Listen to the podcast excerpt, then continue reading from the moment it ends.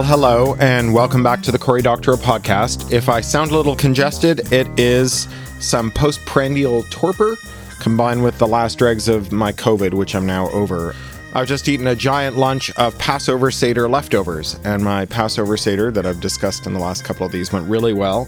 I heartily recommend the Jewdas Haggadah. It's a kind of communist anarchist Haggadah. When it comes time to hide the matzah, the afikomen, Uh, there's a little solemn reading where you say, Imagine that you're a corporate tax dodger trying to find some way to hide your money offshore. Now seek out the place in your home that most closely resembles the Cayman Islands and hide the matzah there. It was very fun. I cooked out of the Serious Eats cookbook, so I made a really good brisket. It was my first attempt at a brisket, and I cooked it in the oven for about five or six hours in a kind of ragu of tomato and carrots and onions and celery. And then I let it sit for like three days in the fridge covered and then I sliced it really thin and put it back in that ragu and then put it back in the oven at really low temperature all afternoon before serving it. So it had like four hours to just like sop up all the goop. And the meat was just perfect and tender and delicious. And I made uh, Jewish foie gras. I made my own chicken liver pate, chopped liver with hard boiled eggs in it. And I grilled the uh, chicken over charcoal and I made um, really good haroset. That's the walnut and apple stuff, which as a leftover is amazing with yogurt. If you're looking for a thing to put in yogurt, it's a bit like putting an apple compote in yogurt, but it's got the walnuts and a bit of red wine. And no, no, no, no, no, it's so good. There were a lot of hard boiled eggs, many of which were left over. So we've got egg salad and I found some horseradish that like literally blew the top of my head off. That was great. I made really good matzo balls. I used grocery store chicken broth and it wasn't so great. Next time I'm going to make my own chicken broth. But, you know, all in all, it was quite a success. There were 13 of us at the table. There's supposed to be 14. It was only 13. That was a good kind of Last Supper style Seder and it was good and secular and it was funny at times and it was also reflective and sad at times. We talked about ukraine. We talked about other refugee crises. There were people there who were brought by old friends who i met for the first time. There were dear old friends who i'd seen several times before. There was another kid for our kid to play with all in all, it was a really good Seder. We had a cup for Elijah, but we also had a cup for Miriam. We talked about women's issues. And we had an orange on the Seder plate, and we disputed the story that a woman uh, rabbi is like an orange on the Seder plate. It turns out that it's about a lesbians saying that we should put an orange on the Seder plate for our queer identity because it's a fruit and you have to spit out the seeds of homophobia. And put a beet on the Seder plate, just like they did at the Jewdas Seder that Jeremy Corbyn went to, the uh, anti capitalist beet instead of a lamb shank. So we had all the stuff. It was great. It was really good. This is my second ever Seder since I moved out of my parents' house when I was 17. And the last one was five years ago. And this one was much more successful. And so we might do it again next year. Although I cooked for like three days and I didn't even do gefilte fish or my own chicken broth or a dessert. So next time, maybe it'll be five days of cooking. Anyway, my week ahead of me is looking very busy. Uh, what with the catch up from the Seder and all the things that are coming up. So on, on April 19th, that's Tuesday, Jennifer Egan, a wonderful Pulitzer Prize winning novelist, is having the launch for her new sort of um, science fiction adjacent techno skeptical novel, The Candy House, and I'm going to be her interlocutor. That's a virtual event with the Vancouver Public Library, and it's at lunchtime. So if you're someone who likes to do things in the middle of the day, that's a thing you can do. It's also, um, if you're in the UK or in Europe, that'll be a good time for you to do it because it'll be sort of just after dinner for you. And then I'm speaking at Philadelphia's Emerging Technologies for the Enterprise Conference on Wednesday, on the 20th, doing a keynote called Seize the Means of Computation. That'll be a virtual talk. On the 25th, that's, uh, I believe, a week Monday, I'm doing something called Wiki Workshop. That's a Wikipedia event and we're going to be talking about SOPA and PIPA, and Larry Lessig will be on uh, along with a kind of all star cast.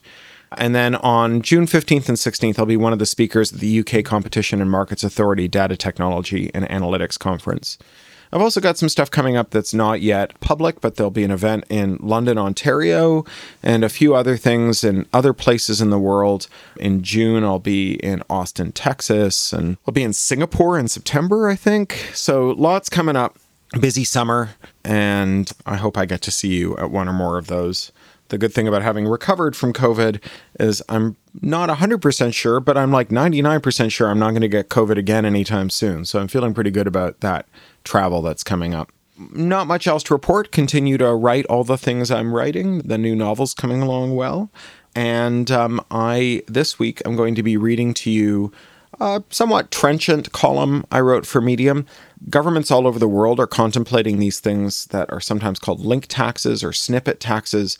And that's when big tech companies have to pay copyright license fees for the short snippets of news that users post when they post a link to a newspaper or a news site. I think this is a really bad idea. Well, the title of the Medium piece really kind of explains why.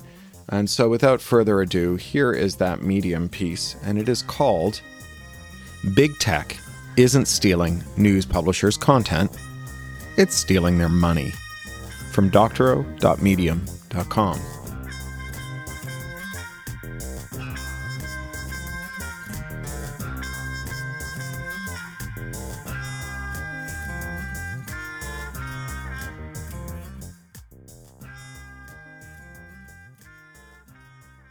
Governments around the world, Australia, France, Brazil, and now Canada, have fallen in love with the idea of creating a pseudo copyright system that requires tech companies to pay license fees to news publishers when their users quote the news.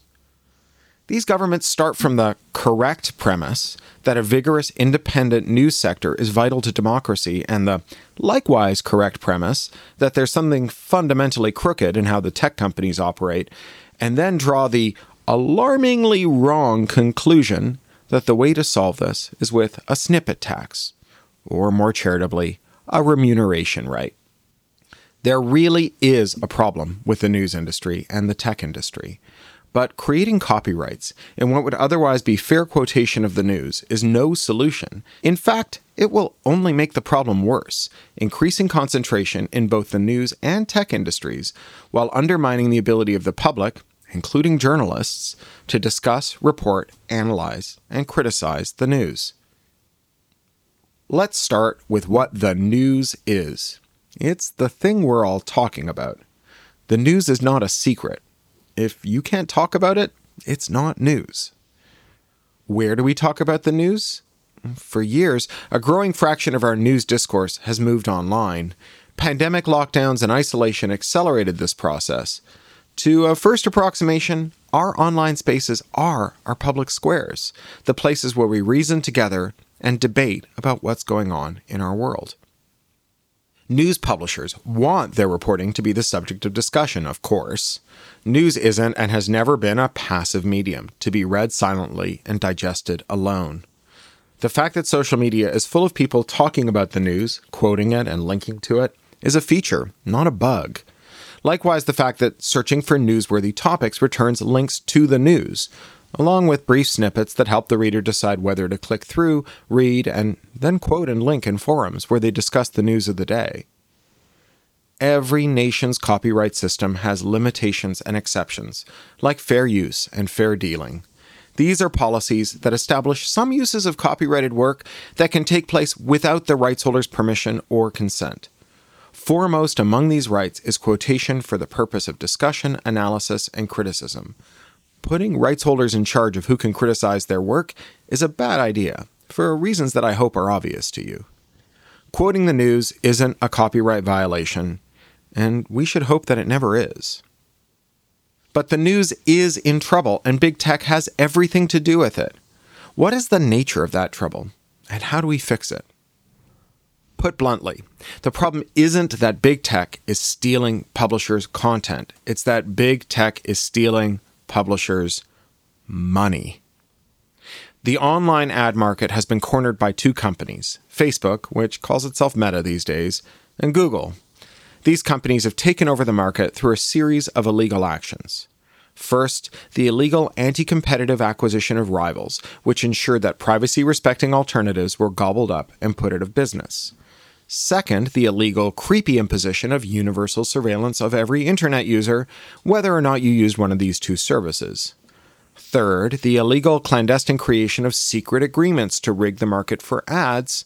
Fourth, the illegal, widespread practices of accounting fraud that let the duopoly siphon off money from advertisers and publishers by lying to both. All of this created a system in which nearly half of the ad revenue generated by publishers' content is misappropriated by big tech, whose monopolies enable accounting fraud and market rigging. The ad industry is the biggest fraud on the internet. Up to half of all ad revenue is trousered by big tech. 15% of the remaining ad revenue is just unaccounted for. What's more, the bottom feeders of the non big tech ad industry are, if anything, even sleazier than big tech itself. Their favorite tactic is to enter losing bids for the right to show ads to high value audiences, say Washington Post readers, solely to harvest the ad identifiers associated with those high ticket readers. Then, those also ran ad companies sell access to those readers on other websites, especially gross clickbait sites like Outbrain and Taboola, at prices far lower than advertisers would pay to show an ad on the post. That means that every time a high value publisher runs an auction in the hopes of commanding a higher price from advertisers, it also erodes its own rate card by giving sleazy websites a way to undercut the price to show an ad to those very same readers. The ad tech market is in serious want of reform. The antitrust cases against Facebook and Google around the world are an important step, but they're apt to be very long-run processes the AT&T breakup took 68 years all told. Thankfully, we don't have to sit around and wait for breakups to improve the ad tech market. There are many steps that governments can take right away. Ban companies from representing both the demand side and supply side of ad auctions. That is, don't let one company represent both the bidder and seller of a single transaction. Create Sarbanes Oxley style criminal penalties for accounting fraud in ad markets impose transparency in the calculations of ad fees charged, collected, and remitted, backstopped by independent auditors. Create high statutory civil damages regimes for fraud, including bid rigging, mandate open header bidding, ban surveillance based behavioral advertising, forcing a switch to contextual ads based on the content of articles, not the traits of readers, which will nullify tech giants' data advantages force the tech giants to disclose the criteria they use to prioritize or deprioritize news stories in their recommendation and ranking systems. These are the kinds of measures that will pay all publishers based on their significance to readers' lives and discourse. None of this requires creating licenses for the right to talk about the news. And remember, if you can license the right to talk about the news, you can withhold those licenses and prohibit some people from talking about the news. These measures will create competition in ad markets, making publishers less reliant on big tech. So, why aren't media giants pushing for these reforms? Why is all the action in creating a licensable right to talk about the news? Because big content is every bit as rotten as big tech. Long before the internet, news media companies were gripped by consolidation. Corporate raiders bought and looted newspapers, consolidating their ad sales into national call centers, wiping out knowledge of and relationships between the sales force and local businesses, consolidating reporting, laying off national and state politics reporters, as well as reporters covering issues of general interest, reviewers, science and business reporters, etc., selling off physical plant and reducing local reporting or eliminating it altogether the news media, which had successfully weathered the advent of the telegraph, radio, TV, cable, and satellite, went into the dot com era with its cash reserves gone, burdened by debt, and vulnerable to price shocks from the buildings and plant that they had sold off and leased back. Things have only gone from bad to worse. Private equity roll ups reduced major metros' daily papers into skeleton crews operating out of brick bunkers the size of a Chipotle. The owners of these papers are typically far right ideologues, offshore vulture capitalists who debt load their acquisitions, demand government bailouts, and then publish manifestos glorifying market capitalism, or turn great papers into side hustles used to pimp their owners' online casinos. The news industry isn't dominated by patrician media barons committed to the democratic role of the press. The press is a highly concentrated industry whose billionaire owners have raised prices, lowered quality, slashed wages, and waged war on their workers' unions. For these media companies, a snippet tax is much better than a fair ad market. For example, Rupert Murdoch used Australia's snippet tax as leverage to secure a sweetheart deal for his papers from Google and Facebook, while the independent news outlets that served the regions, whose papers Murdoch had bought and shuttered, were frozen out. In France, media giants rigged the snippet tax negotiation so that publishers could only get paid if they promoted Google's new Showcase news product, making their financial futures dependent on Google's ongoing dominance of news. Big News correctly understands that snippet taxes are a way to drive cozy, exclusive profit sharing relationships between big tech and big content while dooming smaller media companies. By contrast, unrigging the ad market would give those smaller companies a chance to thrive and threaten the dominance of financialized news monopolists. Big tech is the problem with the news, it's not the solution. News media is essential to democracy, but so is the right to talk about the news. A snippet tax doesn't just sideline indie news outlets, it also excludes new tech companies, including co ops, nonprofits, and startups who might challenge big tech's hegemony and provide better places where we can talk about the news. Any snippet tax big enough to make a difference to news reporting will also be too expensive for these nascent competitors to afford. In Europe and Australia, smaller news outlets and individuals were tricked by media giants into backing their play. The support of these indies and beloved reporters was key to passing the snippet tax, but it was a desperate gambit. Increasing the revenues of media monopolists does not mean that reporters will get paid more or that indies will benefit alongside of them. Unrigging the ad market may sound like a big lift, but indies and reporters won't have to fight that fight alone public sentiment has turned firmly against commercial surveillance, and killing commercial surveillance will take us most of the way to a better ad tech market. What's more, a fair ad tech market doesn't require a regulation that lets the government decide who is a legitimate news publisher. But there's another important ally in the battle for better ads advertisers. After all, the ad tech industry doesn't just rip off publishers, it takes advertisers for a ride too. News workers have fallen prey to the same despair that has infected so many writers, musicians, filmmakers, and other culture workers.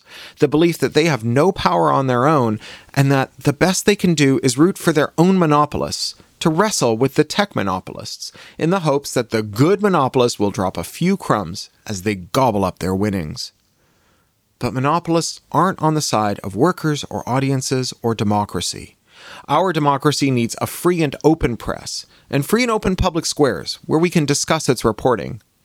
Snippet taxes aren't about democratic fundamentals.